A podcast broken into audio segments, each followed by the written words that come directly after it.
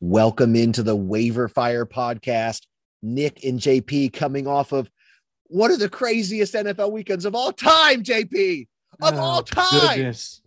It feels so right to be talking about the first really good Martin Scorsese movie and this dope weekend all at the same time.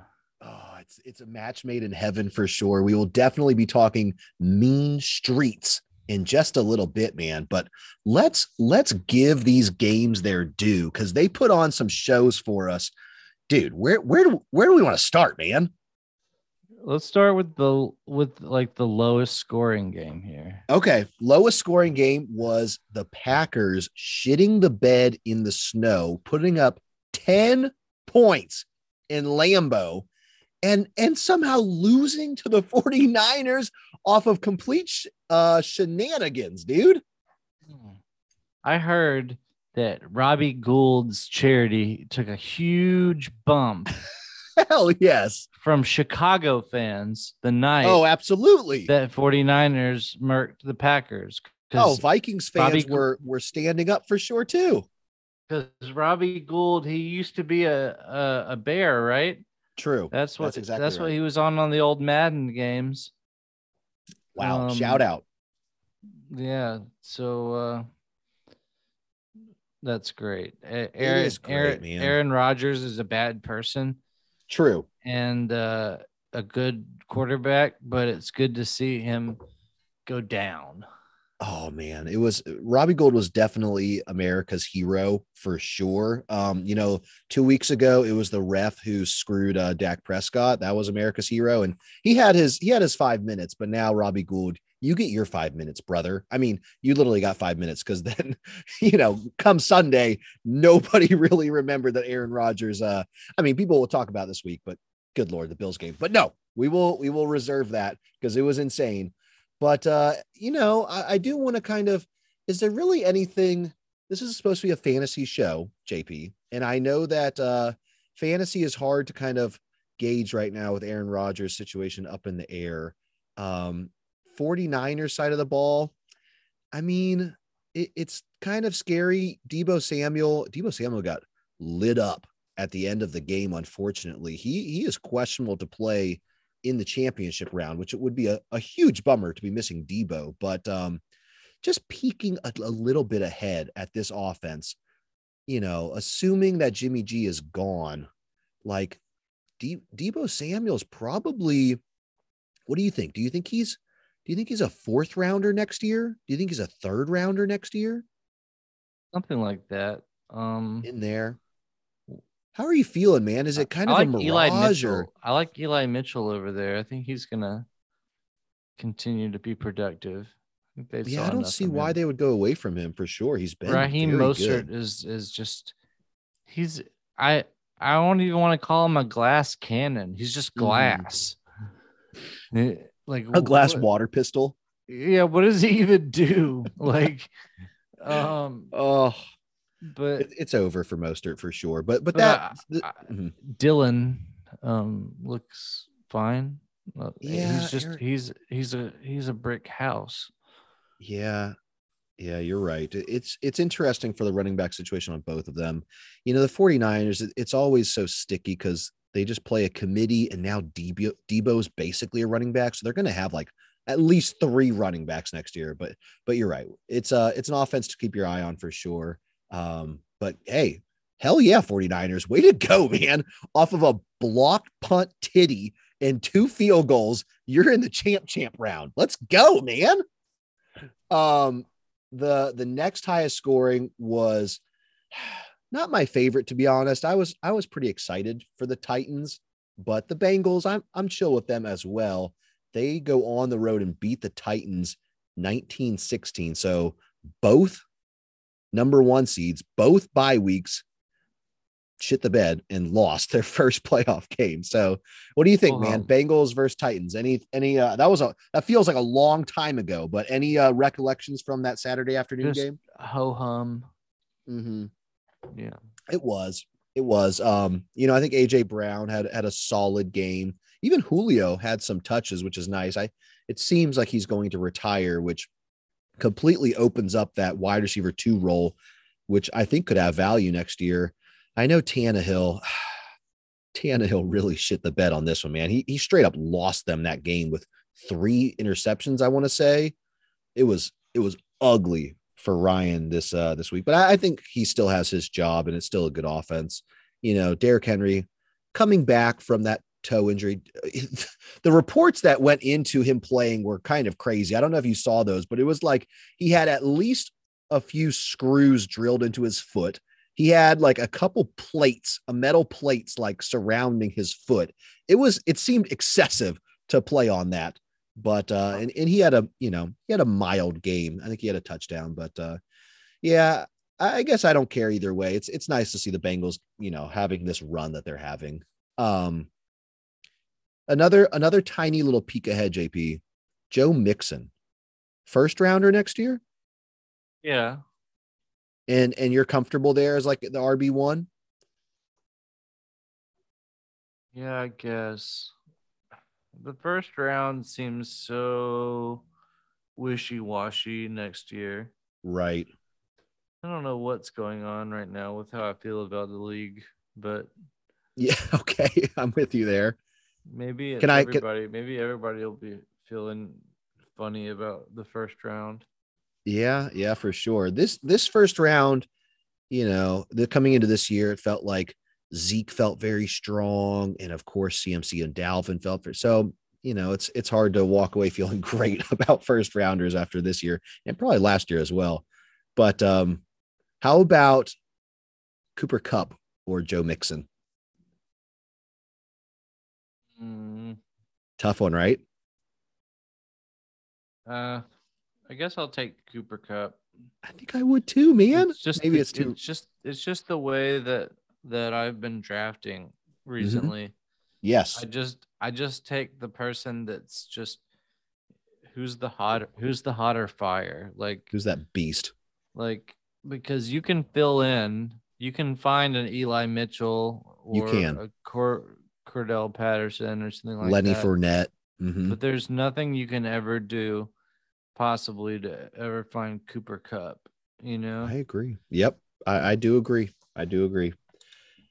All right, man. The next game was a pretty spicy one where the Rams traveled to Tampa, took on Tom Brady, and almost choked it, almost gave that game away. Actually, it was 27-3 going into the second half. And man, the Bucs, Tom Brady almost pulled off that Falcons Super Bowl miracle again, but the Rams were able to clutch it out on Cooper Kupp's nasty 2-catch, like 80 yards in the last, 30 seconds or whatever. Pretty disgusting ending there. I know it's still, if that one also feels, it was only yesterday, but it still feels like a while ago. Any takeaways from that Rams Bucs game? Oh, I mean, it hard fought on both sides. It was just a good game to watch. Yeah, Sunday was great. It was a great day. I mean, of course, fantastic. We even forgot to give a shout out. Auburn, let's go, man. Number 1 in the country, baby. Oh my God, we're killing it. We are, dude. We hosted Kentucky. Did you see how crazy the students are getting? I've seen the camping out. What have you seen? Well, from previously, we were tackling people that were inside of traffic cones, but now, wow, now we've graduated to trust fall belly flops off of the like columns at Tumors. Oh my gosh! So people are just going full on swan dive. Trust fall off of it, and people are like catching them. No deaths yet, thankfully. I'm guessing. Yeah, that's fantastic, man. Live it up, dude. Number 1 in the country. Even as an old 31-year-old, it feels so great to be involved with that. I can't imagine actually being like, a college senior, junior, whatever, and just loving life right now. Being camping a college, out. Yes. Camping out and getting in for free. Camping out getting in for free, knowing that you could probably, I mean, those tickets were going for $500. Yeah. I don't know about student stuff, but $500 ticket, and it lived up to it, man. We kind of started off real slow and then just took control and had some, it was a great game. And I'm glad that we got the number one nod. We'll see how long it lasts. You know, our upcoming schedule, we have a couple, I don't think they're ranked opponents, but a couple tough opponents coming up. I think Oklahoma, and then we host Bama in a week or so. So, you know, let's enjoy it while we can. We'll see how long it lasts. But anyways, forgot to give them a shout out. But yeah, takeaways from Rams Bucks. You know, of course, just like Aaron Rodgers, a lot comes down to if Tom Brady is going to stay or not. It really does seem questionable at this point, man. He's getting old, you know, tough loss here, but that offense is still so potent. He knows he can get in the division is super easy, man. Panthers, Falcons, they suck. The Saints, who knows? But, you know, the Bucs come into the season as the heavy favorite to run it back to the playoffs, at least. So it's a welcome opportunity for him. I mean, Mike Evans showing that he's still very, very good. It's interesting to see that team without Antonio Brown or Chris Godwin. I think that really does hurt a lot. So, yeah, it's interesting for sure. I guess one big takeaway from me is that, you know, the Rams got Cam Akers back after a miracle recovery from a torn Achilles. You know, that's supposed to be the death sentence. And he hasn't looked great or anything. Honestly, the whole Rams running game has not looked great. I'm going to hopefully kind of chalk that up to that Tampa Bay front just being obscene with Vita Vea, just being the most stalwart rushing defenseman ever, it seems like. But something to keep an eye on, man, because that Rams running back, you know, you and I both kind of got on board with Darrell Henderson to start the year, and he was pretty good, but it's going to be, you know, it's one of those things. I don't want to get trapped into it. I don't want to get trapped into savoring Todd Gurley from 2 or 3 years ago or whatever it seems like now. So just something to monitor. They are going to play, the Rams are going to play the 49ers again. That is like their kryptonite, it seems like. So the Rams are the favorite going into next week still, but could be a crazy, crazy game. But I'm going to be keeping my eyes on that running game for sure. All right, man. We've kind of buried the lead here. Chiefs, Bills. You know, I'm Diggs 3 for 7. Oh no! Why do you have to start there, JP? There's so much good. There's so much good shit, and you start with the Diggs. Oh man, the whole talk of the town coming up to the game was, you know, Diggs was the last person in the stadium when they lost to the Chiefs in last year's playoffs, and bro, one of the worst playoff performances in a game where when the team scores 78 points. What did you say? Did you say 6 yards? 16 yards? 7 yards. My God, 3 for 7. When he was left over in the stadium that night, it's because he got lost. He doesn't know what's going on. He's just like, hey, there's a celebration over there. Is that my team? Oh, JP, you're so ruthless, man. Golly. But Gabriel Davis. Oh, our boy, your boy. 8 receptions for 201 yards and 4 TDs. Oh, he my God. Double dude. Motorboated. Oh, the threesome double motorboat. You just love to see it, man. And, you know, Gabe Davis wasn't really on our fantasy radars this year, but he's another one of those our boys from days gone past, man. Gabe, you introduced me to him, and here's a star, dude. It's so disappointing, honestly, that he can't go to the next round because he would have been all the talk of the town coming into this coming week. But love to see Gabe Davis, man. Yes, the double motorboat in the playoffs. But you know, as a Bills fan, and I do consider myself a Bills fan, even though I only lived there for a year. I still love them. And, dude, just straight up heartbreak, man. Like, can Josh Allen as a person, like, Is he just, did he stay the whole day at like the psychiatrist's office today, man? I would be heartbroken, dude. Devastated. He did everything that he possibly could. He was a hero. They should make you go for like a second point, like a 2-point conversion, or God, they needed to get another chance to go. Yeah. If it's about time constraints, then they should have made it they should make NFL like a sudden death type overtime where everything is a 2-point conversion or whatever they have to do. But don't make Josh Allen go home that way. Just at least give him a chance to throw 2 touchdowns to win the game like he did, and then do something else, anything.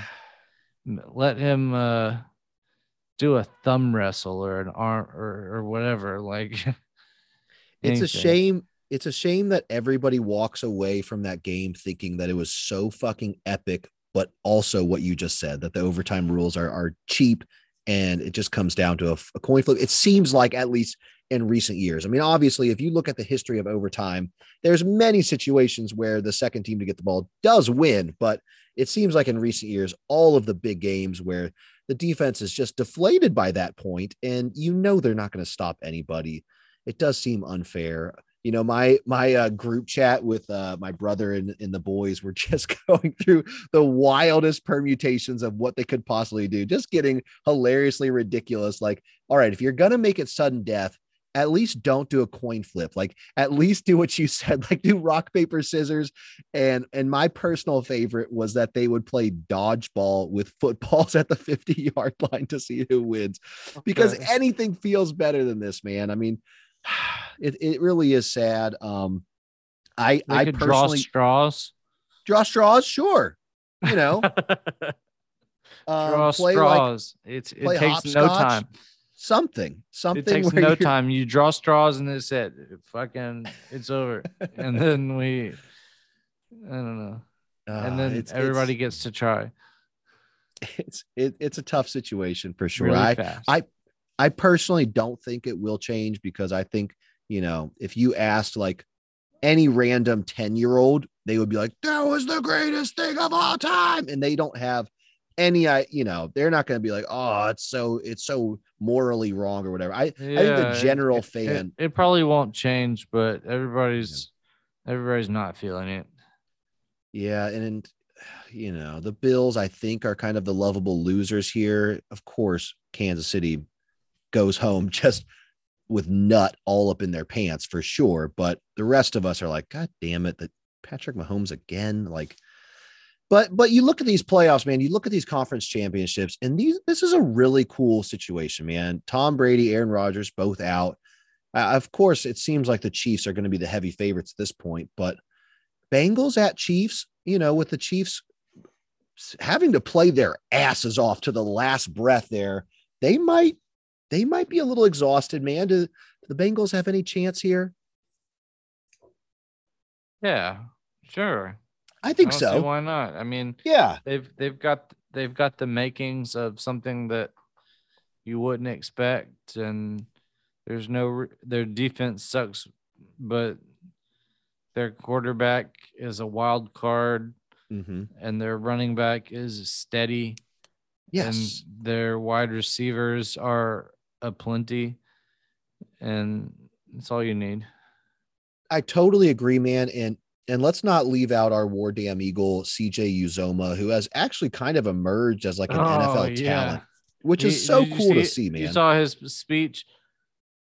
Give it to me again. He had a speech before the game that they won, and it was dope. It was in the locker room. Damn. You can see it on SportsCenter's Instagram. Really? He did like a hype speech to the team before the game? Yeah, they were in the tunnel, and he was talking to the team, and he was like, and it was really dope. That's so cool, man. I don't think he's a team captain or anything, but wow, way to put like the leadership on his shoulders. So amazing to see him emerge there and be a star, it seems like, in the making. So War Damn Eagle there. And then on the other side of the ball, I kind of flirted it. And just to give a quick sneak peek on the Bengals Chiefs, the over under is 54.5 points the last time I checked. So if you're playing DFS this coming week, probably going to have a lot of Chiefs. We'll see how expensive they make it. This past week, they did not make almost anybody expensive, and you can really play the team you want. So it'll be interesting to see how DFS is played this week, but you got to expect the Chiefs It's time to play some single game. It probably is. Yeah, you probably showdown lineups. Yep, lineups for the showdowns. I'm with you. I guess I'm still a sucker for a Sunday slate. So, and it's nice. They're both on Sunday, so it'll be a really fun Sunday. But that's a 54.5 over, and the Chiefs are favored by a titty, which is that's a lot. We'll see how that happens. But 49ers at Rams, that's only a 46.5 over under, sadly. The 49ers defense is really looking fantastic. And the Rams defense also, you know, I know they gave up a lot at the end, but they were pretty stout that first half against Tom Brady. So could be exciting. Do you have anybody, are you cheering for any of these four teams in particular? I don't know. I guess I want Matt Stafford to win. Yeah, same here. I'm going for the Rams myself. All right, dude. Whew. That was a very exciting NFL weekend. I am still honestly recovering. I'm excited to settle into the Australian Open is settling into the quarterfinals right now. So it's nice so that we get a little breather because, I mean, next weekend, there's no way that it could be such fireworks show. But if it is, people are going to be having some damn heart attacks. Wow. But should we swap over to our film reviews? Yeah, let's swap over. Let's talk about Johnny Boy. Oh, Johnny Boy. Robert De Niro played a pretty incredible character in Mean Streets by Martin Scorsese, his third film. We watched his debut, Who's That Knocking at My Door? And then his sophomore choice, Boxcar Bertha. So you said his first great film, man. JP, you like this one? Yeah, we liked the first one. It was pretty good. Yes. It was raw. He created it, and the second one was not really like that. He didn't really create it. It was something he directed. It was a project he kind of inherited.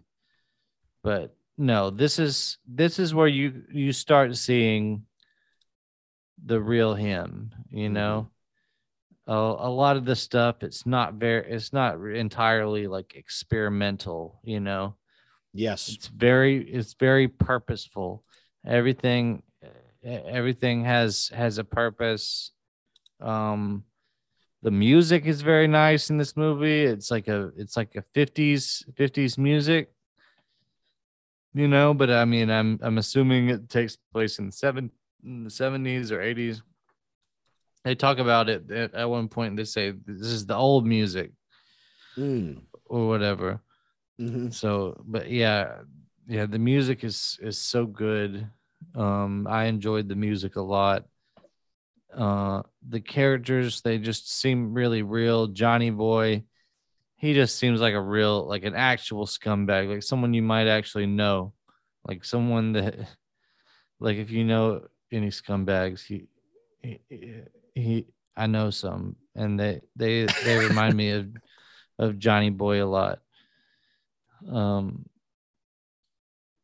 The main character, he's a trip for sure. That Charlie or Johnny Boy, they're both kind of main characters, I guess. No, Charlie. Johnny Boy's not on screen enough to be the main character, I don't think. You're right. But yeah, this is. Oh, go ahead. I'm sorry.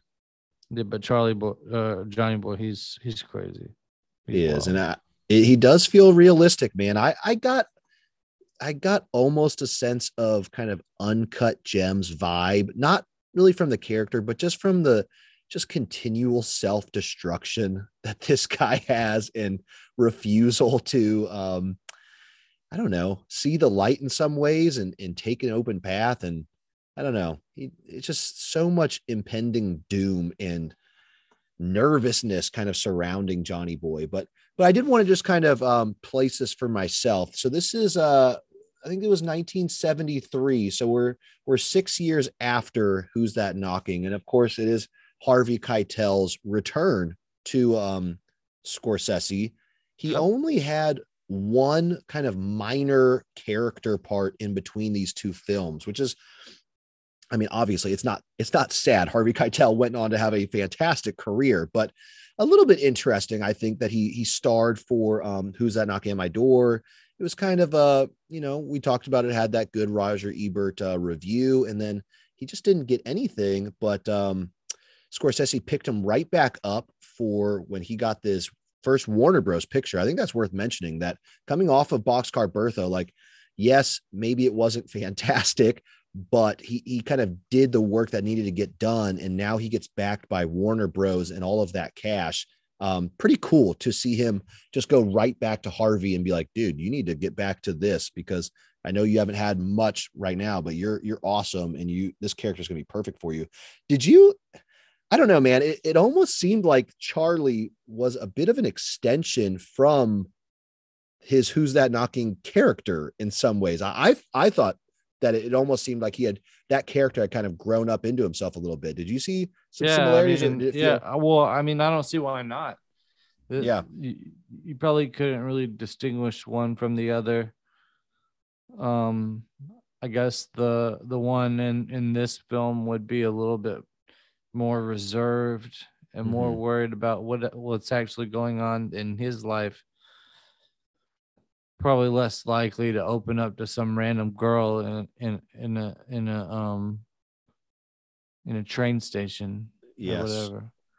Yeah, but I mean, he is more established in his gang involvement. You know, I think at Who's That Knocking, he was kind of like in a gang, I guess you could say. They were just like kids being kids, and now he's really established himself in some sort of gang involvement. It's still pretty low level, but I think in this movie he was going to like take over a restaurant. I mean, that's pretty big for anybody, let alone, I'm guessing he's supposed to be in his mid to late 20s here. So he was getting more established, but I just saw a lot of similarities. Like, yes, it wasn't a girl from a train station, but still chasing girls for sure. Not just the Johnny Boy's cousin, but the black dancer. So he's still definitely chasing tail for sure, but still caring about that appearance, right? Like in the first movie, he didn't want to, you know, be with a girl that had this virgin, non-virgin situation, and that was a thing. And now he's kind of hesitant about a epileptic or a black woman. So still very much caring about appearances. And then of course the whole Catholic, you know, what should I say? It's heavy. What's that? On this, that Catholic stuff's heavy on this one. It was. I mean, it was one of the first few scenes where he's going to church and really feeling that. I don't know the right word to say it, but just it's darkness like in his heart. It's like a rebelliousness against, like his religion. Yes, it is, but I don't think he wants to like rebel. I think he still wants to embrace it. He's just trying to toe that line a little bit. But yeah, so that's kind of how I first started seeing Harvey Keitel. I mean, honestly, you know, I thought he did a great job as in this character. I mean, I guess he doesn't really have to do too much. There aren't a lot of scenes where he has to like show really deep heartfelt emotions. I'm thinking there was maybe that one towards the end where he kind of slaps Johnny Boy up a little bit and tries to kind of talk some sense into him, but he goes along for the show and does show a lot. So yeah, I mean, I really did enjoy the film a lot as well. I am kind of, you know, you immediately brought up the music. It's one thing that I wanted to pay a lot of attention to because it is Scorsese. I know how much he, at least nowadays, goes into his soundtracks. And I loved it once it got into it, but I do recall it started on Be My Baby by the Ronettes, which is a great song. I do really like that song, but I was like, I don't know. It seemed a little overused in my opinion. And then it went right into a couple Rolling Stone songs. So I was a little nervous at first that it was just gonna be like, oh, it's like, is this like a big Hollywood film where we now have just like big budget hit songs? But it ultimately settled into some really deep cut Italian gems and some awesome stuff. So the soundtrack won me over in the end, but I was a little bit hesitant at first with those picks. But anyways, I just wanted to kind of feedback from what you were saying. What else did you want to dive into? I don't really know what else. It's kind of straightforward. Just this, like you were saying, Uncut Gems, like frustration of this guy's just, he's getting in so much trouble. We're watching it happen, and as it's happening, we know that something's bad. Like he's gonna pay for what he's done somehow, and Johnny, he's the worst. He's the worst ever. Like any situation, he's gonna find out how to make it go from bad to the worst possible thing. He's gonna piss the guy off. He's gonna steal. He's gonna hurt somebody, and then you're gonna have to deal with it because you came there with Johnny. Yes, exactly. He's part of your crew, and you have to be loyal, to him. But the loyalty wears thin. And I think that's just one of the better kind of motifs or themes in this movie is loyalty, whether it's Charlie, trying to be as loyal as possible to Johnny Boy, but just constantly being, honestly losing his own way, Charlie's own way. Once Johnny Boy starts asking like, hey, I think you need to talk to your uncle for me. And Charlie's like, no, dude, like I'm not going to fuck my life over for you. Like that's past the loyalty line there. You also have Charlie's loyalty with what is her name, Teresa, the cousin of Johnny Boy. So there's a lot of relationship strain for sure in this movie. I do want to shout out Robert De Niro a little bit. So to place this movie, it is a year after The Godfather came out. So I was thinking maybe if this was before The Godfather, it kind of set the stage a little bit into the American audience. I am honestly not any sort of film historian at all in terms of, what was the American mood towards Italian crime flicks at this time. But to come a year after The Godfather and not to be seen as like either a ripoff or is pretty impressive, I think. Yeah. And I think it's very fascinating. Honestly, it said on Wikipedia that De Niro actually had an offer to play in The Godfather. I don't know for what role. It could have been totally minor, but turned it down for another production. That was just some small film. I had never heard of it. I had never heard of any of the films that he had starred in. And he had starred in a few films, and also done some pretty big hit off-Broadway stage productions. So he was definitely getting to be known before he really starred in this film. But man, after this film, he went on to do The Godfather Part II the very next year. And we all know what an epic role he had in that, won an Academy Award for that. So to see his career path, it's kind of fascinating, really, to see from Johnny Boy to the next year, you're an Oscar winner for The Godfather Part II. And that was his very next film. Just kind of amazing to see. And it makes sense, man. Like the chops he shows, whether it's, I don't know, what are some of his best scenes? Like me personally, I thought one of his more scary scenes is when he is like looking through the window when he finds out about Charlie and Teresa. Do you remember that, where he like catches them and he's like peeking in the window super menacingly with his big ass grin on his face? And I mean, man, I do think that I like the scene where he walks up and he's got his pants off or whatever. Oh, that was now. I don't know if that was his intro scene, but that was hilarious, dude, where he checks his pants to the hostess or whatever.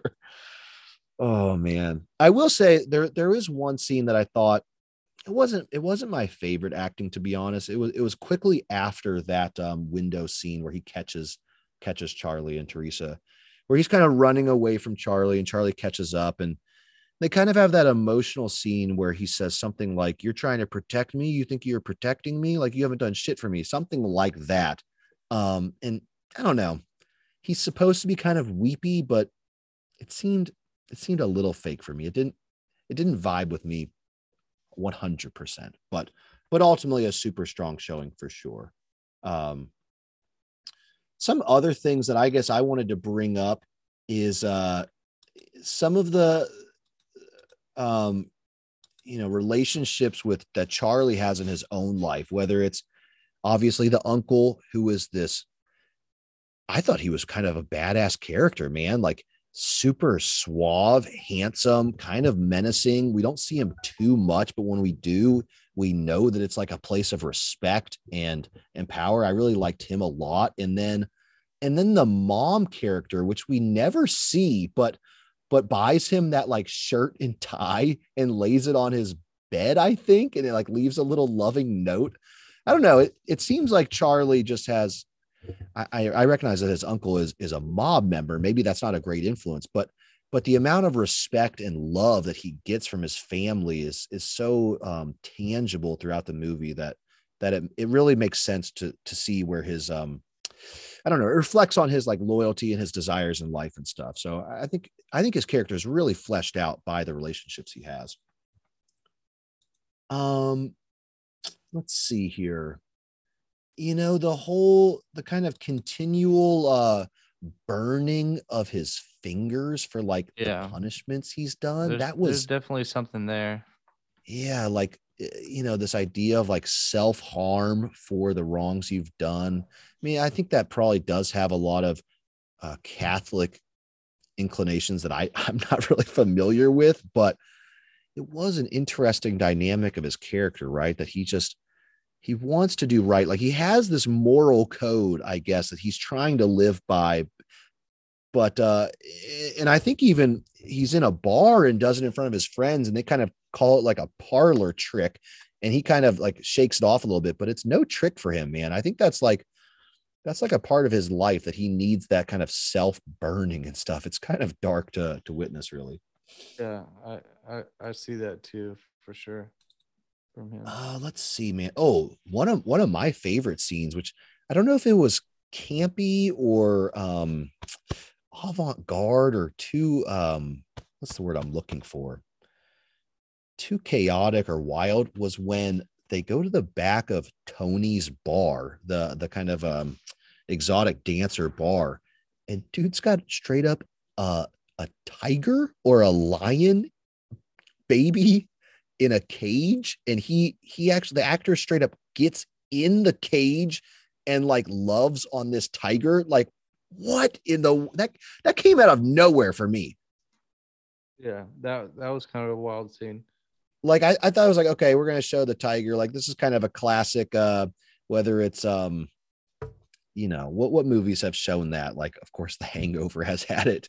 But I think, Scarface also, he had tigers. Like it's kind of become a classic like mobster motif, I guess, to have a lion or a tiger or whatever. But dude, for the actor to get in the cage was just wild. And that actor, I don't know if you recognize that actor, but I know him as Richie Aprile from The Sopranos, who is a great character. I think gets killed by Tony's sister ultimately, but has some really cool storylines. I really like Richie Aprile.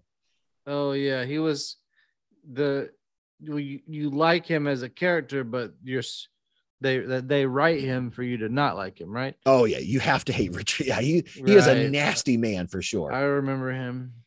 He I think his most famous, besides getting shot by Tony's sister, probably is when he like basically runs over the pizza shop owner and puts him like in a full body cast. And like, yeah, there's some serious darkness. I think they introduced him on that season and then take him out on that season as well. Yeah. I think he's a one season villain as well, but very memorable. Oh man, for sure. And I think he does a great job here. He kind of plays the cool and collected, but also very personable Tony who owns the car. What does he do? He's got the lion and the tiger, whatever it is. I think he basically does that. He rips off those kids with the fireworks. That's kind of a funny scene to me. I just really liked Tony and how this actor portrayed him. I thought he did a great job, man. He's like, we're going to the movies. Oh, always with the movie. I forgot to mention that. That's kind of another similarity that Charlie has to his Who's That Knocking character, right? Like a kind of fascination. I think he even mentions John Wayne in this movie again. Maybe. Yeah. I'd have to. No, yeah, he does. He talked about John Wayne. Yeah. So, I mean, that continuation of, you know, loving of films, it really resonates through. They go to the, how much did you get? $20? Let's go to the movies or whatever. It was really good to see. And I think they go to the movies at least twice in this film, which, so that's just a common, I love it. Let's see here. You know, one scene that I thought was pretty interesting was the Vietnam vet coming home party, maybe birthday party. I think it was a coming home party, who has severe PTSD and responds pretty violently to some noises or something like that. It was. I thought it was very interesting because it really was not related to the characters at all, but it just put, I mean, this is 73. So not too many years after Vietnam. I don't know of a film like The Deer Hunter that talks, of course, in depth about this topic, didn't come out for another, like, I don't know, 5-6 years, I think. So it felt pretty modern to really address that topic in that way. It was a scary scene, I found. Yeah, for sure. Let's see here. I did love that I did recognize finally a cameo when Scorsese's mom helps Teresa during that epileptic episode that she has towards the end. I noticed that was Scorsese's mom helping her out in the stairwell or whatever. So nice. I'm starting to get a bit of a relationship with Scorsese and his parents here. I did not recognize, and I only caught it from looking at Wikipedia, the hitman, the gunman in the back of the main villain's car who shoots Johnny Boy at the end. That is Martin Scorsese, which I did not recognize him. Yes. You know, I did go back in Boxcar Bertha to check out his cameo because I had read that he was one of Bertha's Johns when she was a prostitute. I did go back, and he did have actually a pretty major character. I don't know if you recall, one of the Johns asked to spend the night because he doesn't want to sleep alone that night. Do you still remember that? It was a very small part. I remember the speaking part. Yeah, he said, like, can I stay here tonight? And she's like, sure you can. He's like, I just don't want to be home alone tonight or whatever. That's Martin Scorsese, which I did not pick up on because, you know, I know him as what he is now, like, what, a 70-year-old or something like that. He's kind of a smaller guy, very sophisticated looking, but in that Boxcar Bertha, you know, he's actually kind of a chubby guy with no beard or anything. It's an interesting look. And the six, I guess, let's see, I think between Bertha and this movie was maybe 2 years, something like that. Yeah, he was almost, again, indistinguishable as that hitman. You don't really get to see his face or whatever, but what a cool role to put yourself in as the director, man. I mean, that's a big part, even though he's only there for like a minute. The gunman that I think kills Johnny Boy with a throat shot. Like, that was an epic scene, honestly. Like, I know that it's kind of maybe, I don't know, too stereotypical to end on such a literal bang, but bro, that ending was fucking fire, in my opinion. That thing was nasty. With the throat shot of Johnny Boy, and he's like, oh, man, Robert De Niro played that part great, like holding at his jugular, but then trying to like open the door by reaching out of the window to open from the outside, and whew, it was dark. It was dark and very, very good.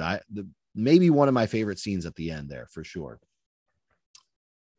Other things, you know, I guess to go to some things that I wasn't a huge fan of really was that fight scene at the pool hall where kind of miscellaneous character is collecting a debt from the pool hall owner. It seems like, I mean, it was kind of an interesting scene, but the fighting itself, which lasted for like a minute or two, was so badly choreographed. It seemed like it was so fake looking.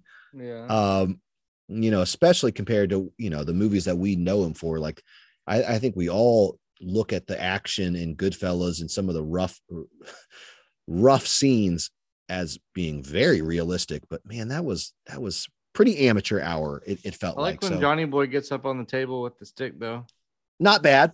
Definitely not bad. He definitely takes it to a new level, and he shows some good heart there, and seemingly does some full swings on some actors with that stick. But most of the people took it very soft, and it was very clear that no punches were actually landing or anything like that. So that wasn't my favorite scene, to be honest. Yeah, I mentioned the scene where De Niro has to be kind of emotional in the street. I thought it was kind of fake.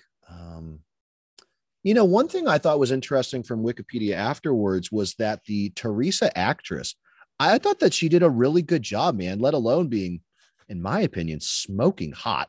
Again, Scorsese cannot, he's 3 for 3, JP, on getting tits in his film. So a similarity that I guess is going to continue. I have no idea. Are we going to get tits in every single film here? I don't know. But, I was surprised that actress did not go on to really do anything afterwards. I thought that she was pretty good. You know, she pretty attractive, good actress. She did not have any really anything of consequence after this, and then very quickly got into being a producer somehow, like actually produced a couple of Scorsese's future films as well. So I don't know. I don't know if she like came from money or what she did, but I was kind of disappointed, honestly. I was hoping to maybe see if she had been in something else of note that I could see her in, but she was not. And I guess a last note on the characters, the main bad guy, Michael, who's really just trying to collect his debt. I hate to even call him a bad guy, but he does commit murder at the end, so I kind of call him a bad guy. Was actually played, I don't know if you recognized him either, he was also a Sopranos character. He was Melfi's ex-husband, who's only in a few scenes, but I think he's, you know, somewhat of a memorable character. That is the same guy there, is Melfi's ex-husband. So very cool to see these kind of classic. And I think I also saw that Tony Soprano, who I'm just the dumbest person, I cannot remember the name of the actor for Tony Soprano. Thank you so much. Gandolfini definitely said that when Mean Streets came out, he watched it 10 times in the theater. So it was a landmark film for him as a youth, and it's so cool to see a couple of the actors go on just to play roles in that TV show. Well, I guess that wraps it up for me. I do think that it was a very good film. I really did enjoy it. I don't put it as like I really don't, in my opinion, put it as a huge classic. I don't think that it was, I guess I know it does probably a lot for the industry and for that kind of film, really, you know, laid some groundwork for everything. I don't personally see it as you know, any sort of Goodfellas or anything like that. I did really enjoy it. It was definitely better than the first two efforts. I would give it, you know, at least an 8 out of 10. It was very, very solid, and one that I would like to watch again for sure. But certainly no 10 out of 10 in my opinion. But really did like it. Any closing thoughts on the film from you? I liked it a lot. It's not a 10 out of 10, but neither is Goodfellas, and that's a good call. You know, there's a lot of gangster movies out there, and if you really like gangster movies, and this is one of them. This is one of the good ones. There's a lot of them, but this is still one of the good ones. There's this one, and Goodfellas, and Miller's Crossing, and Casino, and the Godfather series, the old Scarface, the 80s Scarface. There's plenty of stuff, and there's plenty of good ones. And like I said, this is one of the good ones, in my opinion. I agree. And next up for next week, we have Alice Doesn't Live Here Anymore, which got good reviews. It seems like it's about a widow with a preteen son traveling across the Southwest US. Yeah, I believe this is critically acclaimed, so I'm looking forward to it. Yeah, looking forward to it as well. It's starring Ellen Burstyn, who her previous film was actually the mother in The Exorcist, which I have not seen The Exorcist. I hate to say that.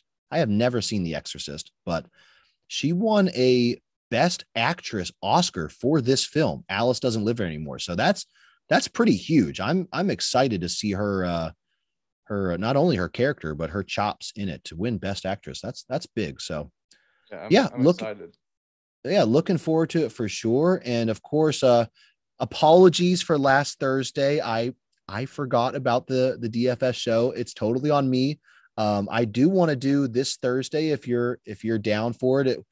I don't know how we're going to lay it out, whether we're just going to do both games kind of showdown look or what, but I still have some cash that I want to give to DraftKings for sure. Yep, let's do it. All right, man. Well, it was fun. It was great to talk to you, and I'll see you on Thursday. All right, see you then.